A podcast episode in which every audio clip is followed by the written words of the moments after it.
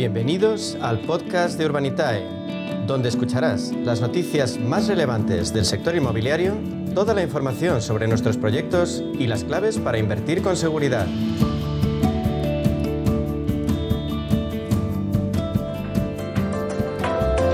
Bueno, pues hoy en nuestro espacio Inversión Inmobiliaria de la mano de Urbanitae vamos a profundizar en las claves financieras que nos ofrece el mercado de la inversión inmobiliaria. Y para ello contamos con la presencia de José María Gómez Acebo, director de clientes institucionales en Urbanitae. Vamos a darle la bienvenida. Buenos días, José María. Buenos días, Meli. Bueno, ¿cómo estás? imagino que con mucho calor, como todos. pues sí, sí, aquí no, somos inmunes al calor tampoco, aunque, aunque gracias a Dios aquí hay un buen aire acondicionado y se sobrelleva, mejor casi que en casa. Madre mía, esta ola de calor nos tiene aquí fritos. Bueno, pues comenzamos hablando hoy de los centros de datos, los data centers, ¿no? Uno de los activos, pues la verdad es que más de moda en el sector inmobiliario. Aunque se trata de un mercado aún incipiente en España, el boom de demanda de datos y la insuficiente oferta está trayendo mucho la inversión hacia este tipo de nuevos activos para los inversores. Madrid y Barcelona ya cuentan con proyectos para quintuplicar, y se dice pronto, ¿eh? quintuplicar su capacidad actual, ¿no? Eh, de este tipo de infraestructura, según un informe publicado por la consultora inmobiliaria Colliers. Eh, cuéntanos un poquito, eh, mm, José María, ¿cuál es tu valoración sobre los data centers o los centros de datos como activos de inversión? Bueno, quizás lo sea bueno empezar definiendo qué es un data center, porque me imagino que no todo el mundo tiene una idea muy clara. Un data center es un centro de procesamiento de datos, es una ubicación física donde se concentran los recursos necesarios para la computación de una organización, un proveedor de servicios, etcétera. ¿no? También se conocen como Internet Data Center, eh, IDC en inglés, o un centro de cálculo centro de datos en España. Tradicionalmente se les ha llamado así, aunque cada vez se está acuñando con mayor frecuencia el término que tú me decías ahora. Los eh, centros de datos eh, tiene un papel creciente en actividades diarias. Gran parte de los datos que recibimos en nuestros móviles, en tablets, en nuestros ordenadores están almacenados en centros de datos. Quizás los como más mayores nos acordamos de que las empresas guardaban todos sus datos en pequeños servidores en un cuarto oscuro al que solo tenía que acceso ese tío peculiar que era el informático de la empresa y nadie entendíamos nada. Hoy la norma general es que todo esté externalizado en servidores externos. Y esto es lo que denominamos, denominamos habitualmente la nube o el cloud. Al final, un centro de datos dispone de espacios de uso exclusivo donde se tienen todas las infraestructuras de IT. Y ahí hay una serie de requisitos que tienen que cumplir básicamente de seguridad eh, y calidad de la alimentación eléctrica, tienes que también alimentación de reserva para prevenir cortes, tienes que tener mucha refrigeración, porque al final todos estos eh, centros de proceso de datos consumen energía. Hmm. Tienes que tener un buen sistema de cableado, detección y extinción de incendios. Normalmente van con un falso suelo. Que, es decir, no, es, una infraestructura eh, fácil de construir y de generar. Pero lo cierto es que eh, la demanda es creciente. En, en, Madrid había 31 instalaciones que agrupaban unos 100 megavatios. Hoy en día, eh, Colliers ha identificado 14 proyectos con una capacidad de 505 megavatios, es decir, cinco veces más de lo que hay ahora. Hmm. En Barcelona además se suman otros seis proyectos de unos 110 megavatios, eh, cuando el, ya en el área metropolitana hay 12 infraestructuras de unos 20 megavatios en total. Es decir, vamos a pasar entre las dos ciudades de 120 a 735 megavatios con estos proyectos. Y el mayor centro de datos del mundo, por ejemplo, está en Nevada, en Las Vegas, y ahí ocupa una extensión de 320.000 metros cuadrados, que es una barbaridad. O sea, es para darte una idea del potencial que tiene esto. Bueno, la verdad es que sí, ¿eh? fíjate, 320.000 metros cuadrados. Exacto, y van a ampliar más, porque al final quieren convertirse en un centro de datos para eh, más dar servicio a muchas empresas de Estados Unidos. Con lo cual es un, es un sector de futuro en el que hay que apostar y eso explica que haya crecimientos de cinco veces lo que hay ahora, ¿no? Y por tanto se puede convertir en un activo inmobiliario súper interesante. O sea que bueno, de los eh, inversores que nos estén escuchando, importante, ¿no? Eh, que tengan el foco también dentro de su cartera de, inversión en activos, eh, que miren también los data centers. Pasamos a hablar también del sector logístico, que sigue confirmando su fortaleza. Según la consultora Savills, la inversión inmobiliaria mundial en logística alcanzó los 278.096 millones en 2021. Eso supone un 66% más que en el ejercicio anterior. Parece que el futuro del sector logístico se muestra también muy favorable, ¿no? Eh, José María, ¿qué se debe este crecimiento tan espectacular?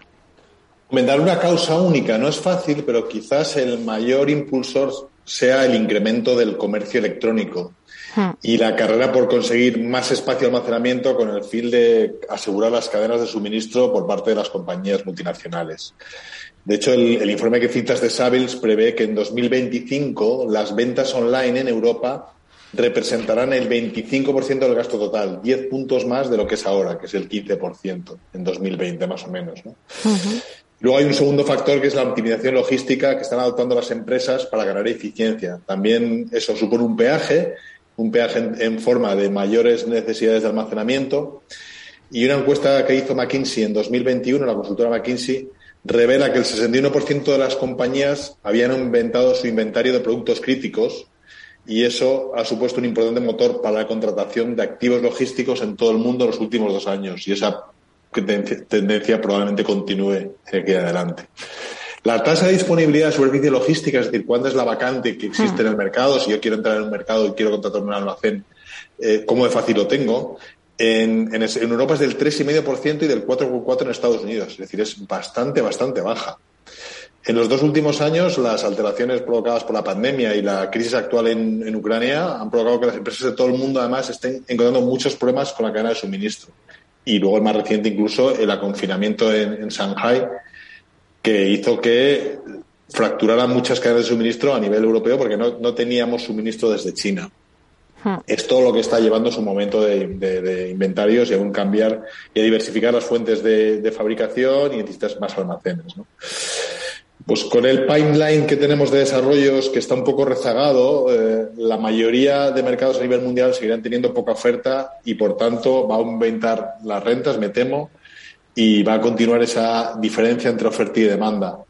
Eh, esto es una preocupación para los inclinos, porque en general, aunque el coste general representa en torno a media el 5%, eh, sí que es significativo si ese coste va aumentando para las cuentas de de las compañías.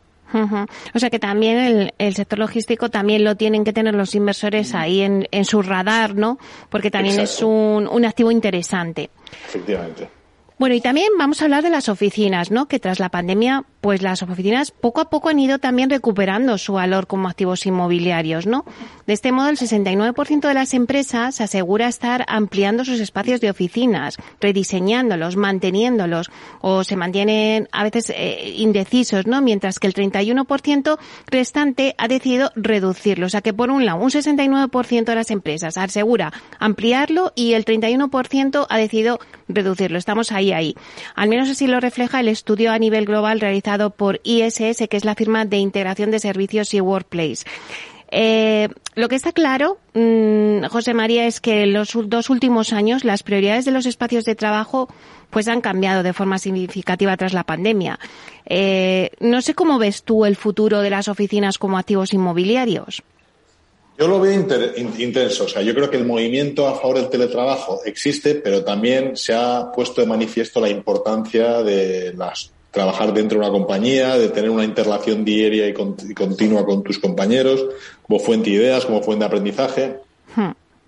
Y entonces, cuando empezó la pandemia, es verdad que la eficiencia operativa y el ahorro de costes eran lo que las empresas estaban mirando más prioritariamente a la hora de planificar y tomar decisiones sobre sus propias oficinas y sus espacios de trabajo. Hoy lo que esa encuesta que citabas demuestra es que el compromiso de los, con los empleados ha pasado a ocupar el primer lugar. También porque la atracción de talentos ha convertido en una de las prioridades principales. Y para conseguir esos objetivos, las empresas lo que están haciendo es invertir en espacios de trabajo, mejorando sobre todo las instalaciones, en el entorno de la propia oficina y las experiencias de los empleados. Todo ello con la finalidad de permitir una mejor innovación y colaboración entre empleados, incrementar la presencialidad, es decir, que vengan porque estén más a gusto en la oficina que en casa y potenciar al final el sentido de pertenencia. Y eso es lo que explicaría que muchas entidades estén redefiniendo sus oficinas para acomodar eh, patrones nuevos de trabajos híbridos, donde las preferencias personales eh, se tengan en cuenta hmm. y se centren no solo el lugar físico en el que la plantilla trabaja, sino la propia experiencia de empleado cuando llegan a la oficina. O sea, queremos que los empleados vayan a la oficina con ganas, que encuentren un entorno agradable donde trabajar y que no sigan prefiriendo estar en casa porque al final eh, eh, eso actúa en detrimento de la innovación, de la colaboración, lo que se ha ido viendo estos meses, estos meses en pandemia, ¿no? Al final, cuando estábamos en pandemia, eh, bueno, pues se decía que las oficinas, pues que era un sector que, que bueno, pues que estaba destinado a morir y al final el tiempo pues ha dado eh, la razón a aquellos que decían que está más vivo que nunca. O sea, las oficinas, pues los empleados han vuelto a sus oficinas y también yo creo que es otro de los activos que tienen que tener los inversores en el radar, ¿no? Como hemos dicho. Eh, no solamente los data centers, pues por lo primero que hemos hablado, también el sector logístico es interesante, sino que también las oficinas ahí no se pierdan de vista porque también es un, un activo muy interesante para el inversor. Pues si te parece, José María, vamos ya a hablar de la actualidad de Urbanitae, porque es que de verdad que no paráis. Y además es que lanzáis un proyecto, ¿no? Eh, bueno, pues acabáis de hacer, lanzar un proyecto y es que se acaba, se agota el ticket en, en, en, en horas, en segundos. Eh, no sé, cuéntanos un poquito qué está pasando en Urbanitae. Bueno, está pasando que efectivamente la presión inversora, la confianza en nuestros inversores es muy alta y entonces eso nos ha provocado problemas porque encontramos mucha gente con muchas ganas de invertir que cuando llega el momento de hacerlo se encuentra con que el proyecto se ha llenado muy rápido y, no le ha dado tiempo, ¿no? Y entonces eso frustra y yo lo entiendo. Cuando tú le has dedicado un tiempo a estudiarte un proyecto y vas con ilusión para invertir en él, quedarte fuera es como mínimo incómodo, ¿no? Sí. Entonces estamos permanentemente escuchando sus opiniones, viendo formas. Existe, no existe una fórmula perfecta, pero en el último proyecto que hemos hecho hemos conseguido acercarnos a algo eh, más parecido a lo que los inversores quieren. Es un proyecto de San Lucas de Barrameda que por describirte un poco por encima es una promoción en dos fases de unas 60 viviendas. La primera entrega sería a los 20 meses y la segunda unos 12 meses después. Eh, con una rentabilidad atractiva en, los términos que nosotros habitualmente manejamos, que históricamente estamos en una media de un 15% anual. Eh, y en este caso, pues para conseguir que, toda esta gente pudiera entrar y diera tiempo a entrar, etcétera, mantuvimos la operación abierta durante 24 horas a base de un sistema de prefunding, es decir, levantamos el doble del capital necesario, la posibilidad de alcanzar ese nivel. Y de esta forma, pues todo el que quiso pudo entrar. Y esa va a ser un poco la política. Con mayor frecuencia haremos eh, proyectos con prorrateo o limitando el ticket máximo de inversión. Ese es el caso, por ejemplo, de un proyecto que sacamos ahora en Madrid, que es una transformación de un local en seis viviendas turísticas, que además que va a tener un contrato de explotación ya con un operador profesional, que ya nos garantiza una renta de alquiler permanente y donde podremos sacar una plusvalía en el momento en que se venda el activo en un plazo de unos dos años, hemos estimado, aunque puede ser antes. ¿no? Eh, el contrato de alquiler que tenemos firmado con el exportador permitiría ya de por sí una rentabilidad bruta en torno al 8%, lo cual ya nos deja muy tranquilos. Y entonces, este proyecto, por ejemplo, lo que hemos dicho, oye, para que el mayor número de inversores puedan participar, insistimos que eso es una de nuestras filosofías, democratizar la inversión y hacerla accesible a toda clase de inversores, vamos a limitar el ticket máximo del proyecto a 5.000 euros nada más.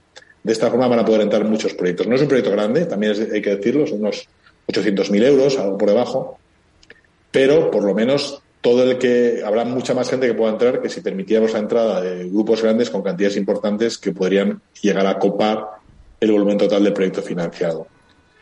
Y como esa será la filosofía, proyectos muy grandes, en torno a 4 o 5 millones. 5 millones, como sabes, es el límite máximo que nos impone CNMV. Los sacaremos sin prefunding, pero cuando veamos proyectos de por debajo de los 2 millones, casi siempre vamos a, intentar hacer eh, políticas de reparto, políticas de distribución que permitan que, cada, que más inversores entren en el proyecto. Este nuevo proyecto, José María, que, que lanzáis ahora en Madrid es junto a Tomium, ¿no? Sí, Atomium es un promotor que confió con nosotros desde, desde el principio. Es el tercer proyecto que hacemos con ellos.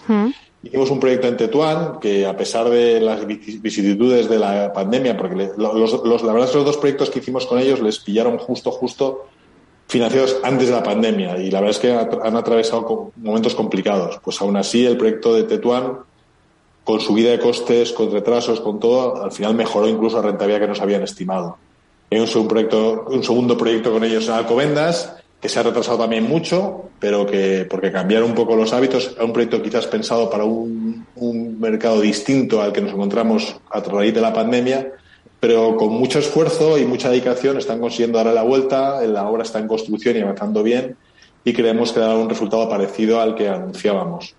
Eh, confiamos mucho en ellos, les hemos pedido ayuda en este proyecto para ser eh, los, gestores de la promoción eh, y, estamos muy contentos con, con, ese tándem que me ha formado junto con el promotor local para llevar a cabo este proyecto. Ese es uno de los que, proyectos que vais a lanzar próximamente, pero... No, este ya está, ya, está, cubierto. El de San Lucas de Barrameda sí ya está cubierto, y financiado al 100%. ¿Y qué otros proyectos nos puedes adelantar? Pues, este que te comentaba de la transformación de un local en viviendas turísticas es otro proyecto que estamos valorando. También estamos valorando un proyecto con un operador especializado para adquirir viviendas en Madrid procedentes de, subastas y transformarlas y venderlas. Eh, estamos viendo también cosas en, una vivienda de, lujo en, en, La Moraleja, en Madrid, que está diseñada y ha empezado a construir por uno de los mejores arquitectos españoles y que permitiría eh, nosotros comprar, acabar la vivienda y venderla eh, en un plazo no muy largo, dentro de un año, año y medio. ¿no? Es un proyecto que estamos viendo con mucho cariño porque creemos que la obra es francamente, francamente bonita. Y también eh, de esta manera, José María, se puede ver cómo el crowdfunding no solamente es para proyectos, sino también para vivienda de lujo. Eh, es para vivienda de lujo, efectivamente. Nosotros hacemos vivienda de lujo y estamos también viendo operaciones de vivienda de protección oficial. Hemos hecho un proyecto en embajadores para financiar una cooperativa. Es decir, no, queremos eh, circunscribirnos solo a una tipología de vivienda, queremos que sean proyectos viables y rentables, que nos den seguridad, que tengamos bien protegido el capital, que den rendimientos económicos atractivos, que los plazos no se nos alarguen y con todo ello ofrecer las mejores oportunidades de inversión en un sector como es inmobiliario que en un momento de turbulencia económica como el actual ha demostrado históricamente que protege muy bien contra la inflación. Es decir, tener una inflación del 8%, ¿dónde mejor estar que en el inmobiliario, que históricamente ha demostrado que aguanta muy bien esos embates? Ya, ya veamos que ya la inflación es un 8,7%. Es que, es que es increíble.